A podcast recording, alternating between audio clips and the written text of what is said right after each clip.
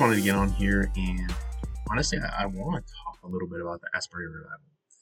Um, by now, you've done your own research, you've looked into it, you've seen that there's revival that started in the 70s there, and that you know the the guy who the college is even named after was basically a, a revivalist in his own day and age. Um, so we're not going to get into any of those details, but kind of my thoughts on all of this, and just kind of wanted to share my heart on all this is, you know, I see a lot of people being very pessimistic towards it, and I think there could be a health with that. Of I don't want to call it revival until it's a revival and all that stuff, and I agree.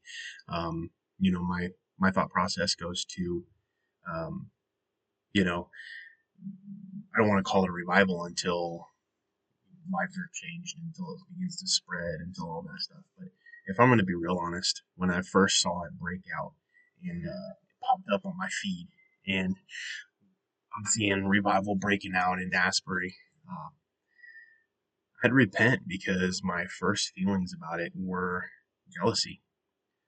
Why couldn't revival have broken out where I'm at in my ministry? Yeah, that thought process is exactly why revival didn't break out. You know, why it didn't start or why it hasn't come to my ministry or Chatt State Chi Alpha yet. Um, and this is a process of just a couple minutes, but I had to repent pretty hard. And I apologized to God. I'm like, that's, that's not the right mindset. and so then I just kind of, through that repentance and through that jealousy, um, you know, felt like God offered me forgiveness, obviously. But then I started to see myself being really intrigued by it. the more intrigued I got, the more excited I got.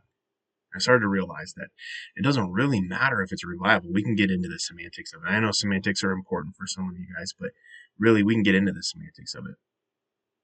But the semantics really aren't important. I think we all understand, we know what we mean when we say that revival has started or we, there's, you know, the at least the foundation of a revival is being set. Um, we can get into the semantics. We can argue semantics. We can say, hey, you know what? Um, this isn't a revival yet, or this is a renewal, or this is revitalization, or whatever. Dude, you guys know. We know what we're talking about. We know what we mean. Yeah, maybe this isn't a nationwide revival, but God is doing something. And I think we've allowed our arguments for the semantics to take over our excitement for what God's doing. God is doing something awesome. And the people that have come from there have said that it's very clear. The the presence of God is heavy there. So God is doing something. So why are we being so critical of what something God is doing? Why are we arguing semantics of revival when God is doing something? Let's just be excited about what God is doing. Are we really so jealous that instead of focusing on what God is doing and, and being excited about what God is doing there, we're arguing that oh, this isn't a real revival. Real revival is this, and we can't call it revival yet, blah, blah, blah. Are we really going to get stuck on that? As we, the, the American church, and those you guys that are pastors alongside me, are we really going to allow the definition of a word that isn't even relevant to what's going on to solely what God is doing there. Because so far, that's what I'm seeing. I'm seeing two camps. I'm seeing one camp that is all on board. Revival's broken out. Get ready. We're excited. And on the other side, I'm seeing, mm, let's hold off calling it a revival. Let's wait. Can we wait and be excited? Can we call it a revival and prepare ourselves and be excited? I think the third option is that we need to just be excited for what God is doing. Stop. It doesn't matter. Call it whatever you want. Stop arguing about whether or not it's a revival. If God's doing something, God's doing something. If it's a renewal, it's a renewal. If it's a re- revitalization, it's revital. Come on. And so now that I've gotten that out of the way, let's talk a little bit about it. So we're seeing um, we're seeing it spread to other campuses, and whether that those other campuses are being spread organically or whether they're being forced or not, we're seeing that even in those other campuses, God is still doing things. It might not be a, to the same scale as Asbury, but God's doing things. But frankly, what I'm seeing that encourages me the most is the church. The church is more excited than I've seen it in at, at least as long as I've been a Christian. I've been a Christian for 13 years now. And in those 13 years, I have yet to see the church as excited as it is right now. if that's not revival, then what is? We got people excited, wanting to, to start prayer groups on their own campus. I've got students who have been reaching out to me and are saying that they want to start a prayer, uh, something on, on our campus to pray for our campus now. Um, coming up next week is we've got uh, the um, collegiate, the International Day of Collegiate Prayer, and we've got students who are wanting to do something for that for the first time ever. They're actually like wanting to steam, you know, steam ahead and and uh, and start something for that. So I've got students who are excited. They're talking about it. They're they're like excited. There's this idea that revival could break out. That's part of what revival breaking out is. Are Christians getting excited to spread the gospel? Are Christians getting excited about what God is doing? Are Christians getting excited to see that God is moving? God is real. He's pr- bringing down his presence and he's actually changing lives. that's not revival, then what is? I think we have it in our head that this revival is going to be just God just pouring out his spirit and it's just going to be like a river.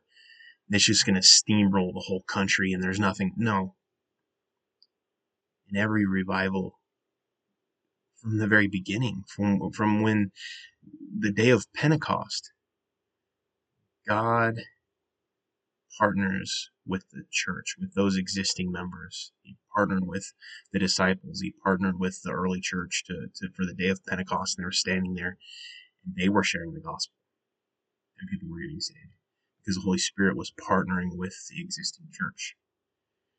And so on my behalf as, as uh, I guess speaking something prophetic. I think what I feel like the Holy Spirit is telling me about Asbury is that it's a precursor to revival. That it is setting the foundations for what is about to come. And now, if you want to get into the logistics of it, I think really what it comes down to is it's getting the church excited and starting to think about revival again and starting to to believe in revival again and start to actually think revival is feasible again. So that if he did pour out his spirit we were ready. Because let's be real with how critical everybody's been and how negative everybody's been if this was a revival it got stomped out it'll get stomped out because so many of the church are just frustrated and it's not a revival. Maybe stop worrying about the semantics of it and allow yourself to just be excited.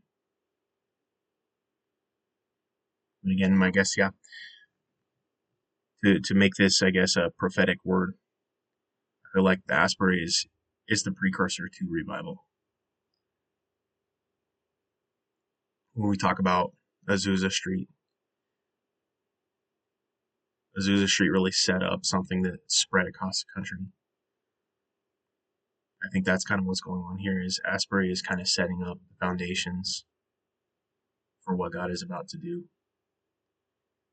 And there's always people talking about how that in the end times and, and whatever, we're not going to get into the end time stuff. But really now, like, revival is always set up for what the church needs in that moment in order to spread. So, what does the American church need right now?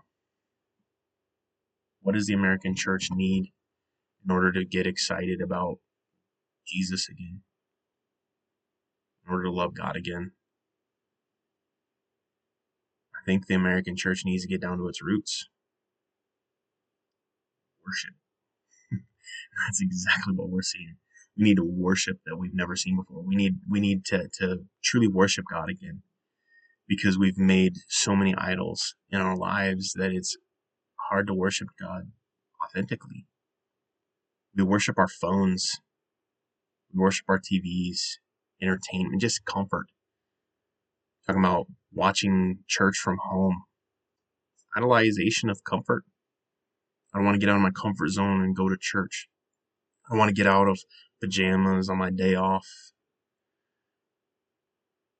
We've idolized comfort. And the pandemic just made that idolization worse because it made it easier for us to be comfortable from home. It made us forget the good that comes from going to church, the, the good that comes from worshiping with other believers, the good that comes from that fellowship. And instead, we've sought comfort over that. Comfort. So if Asbury is making the church uncomfortable, good. Because it needs to get a little uncomfortable. The church has been far too comfortable for 50 years. We've been so comfortable. Everything about the American church right now is comfort. Everything is comfort. We're spending ridiculous amounts of money on chairs every other year to make it more comfortable. We're making sure that as people come in the doors, they're comfortable and there's comfort, and we try to make things more comfortable. Now, that's good. I'm not saying that that's bad, but I'm saying that when we obsess over comfort too much, it gets to the point where we lose the gospel for our comfort.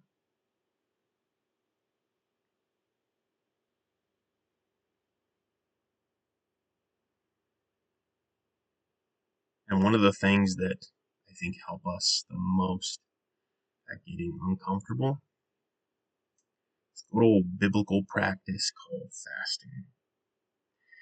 Now, I think some people need to fast. some people need to fast their phones.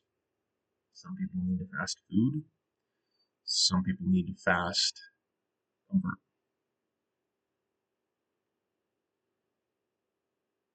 But I think fasting and its biblical principle of fasting food and spending that time with God, I think is right now more important than it's been in the American church. And I hope that as leaders, before we are quick to criticize what's going on in Asbury, we fast and seek the Lord on it first. Before we're quick to, to call it revival, I pray that we would be seeking the Lord and fasting first. And so I want to encourage you, Christian, fast. Fast first. Fast and then make an opinion on it. Seek the Lord and then make an opinion on it.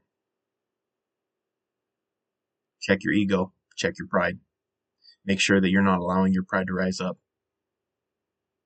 And then make an opinion on Asbury. And so I guess if I'm saying anything today, uh, I'm saying that I don't have an opinion on Asbury, but I'm excited because God's doing something and I'm excited to see God do something. I'm excited because I feel like I got a word from the Lord that this is a precursor to revival. A precursor to revival, in my mind, at least means that revival is right around the edge. It's coming. Maybe not this year, maybe not this month, maybe not this week, um, but if this is a precursor to it, that means it's coming. And uh, that's exciting too for me. That's really what it gets down to, what we get down to. So rather than just ramble on, uh, I think we should pray a little bit. Dear Lord,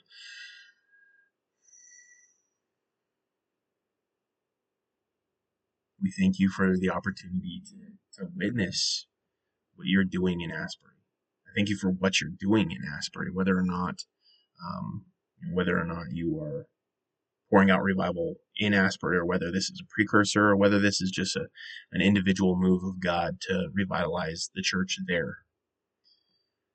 Doesn't matter. You're doing something, and I'm excited to watch you do it. And so I thank you for what you're doing. I thank you for what you're doing at Lee University. Um, I've heard of a few different others uh, that have started because of Asbury, and I thank you for what you're doing in those locations too. No matter what they look like, no matter how they're different or the same, I thank you for what you're doing. So Lord, I pray that we wouldn't be quick to judge you, to judge what you're doing, and instead we would be slow, slow to speak. Lord, that we would check our pride, we would check our comfort, and that we would just fall in line with your will, Lord. Pray that your will would supersede anything in our lives, especially as the pastors that might hear this, Lord. I pray that, that your will would supersede ours and that we could just be excited about what you're doing. And we wouldn't need to speak revival or speak against revival, but instead that our hearts would just be, you know what, you're doing something, and that's awesome because something you haven't done in a while in the United States. And so I'm excited to watch you do it. I hope that that is our heart and that can be our mindset. I pray for a joy that surpasses all understanding to hit the church in America. And I guess again, you know, with if with the last few years, if that's an any indicator to the American church, you are pressing in and trying to shake up our comfort levels. You've made church uncomfortable. You've made spreading the gospel uncomfortable, and the American church has just gotten too comfortable. And so, Lord, I pray that you would continue to shake up that comfort in order to revitalize your church, in order to, to spread revival, in order to to uh, resurrect your American church. Lord, we're, we're we could be a force. I know we can. And so, Lord, I pray that you would do what you can in order to change the church to be what it's built to be, what it's supposed to be, more like the image of you. We give ourselves over to you for your will to be done in our lives, and we thank you. It's in your name we pray. Amen. All right. Pastor Tanner, signing off. You guys have a good, blessed week.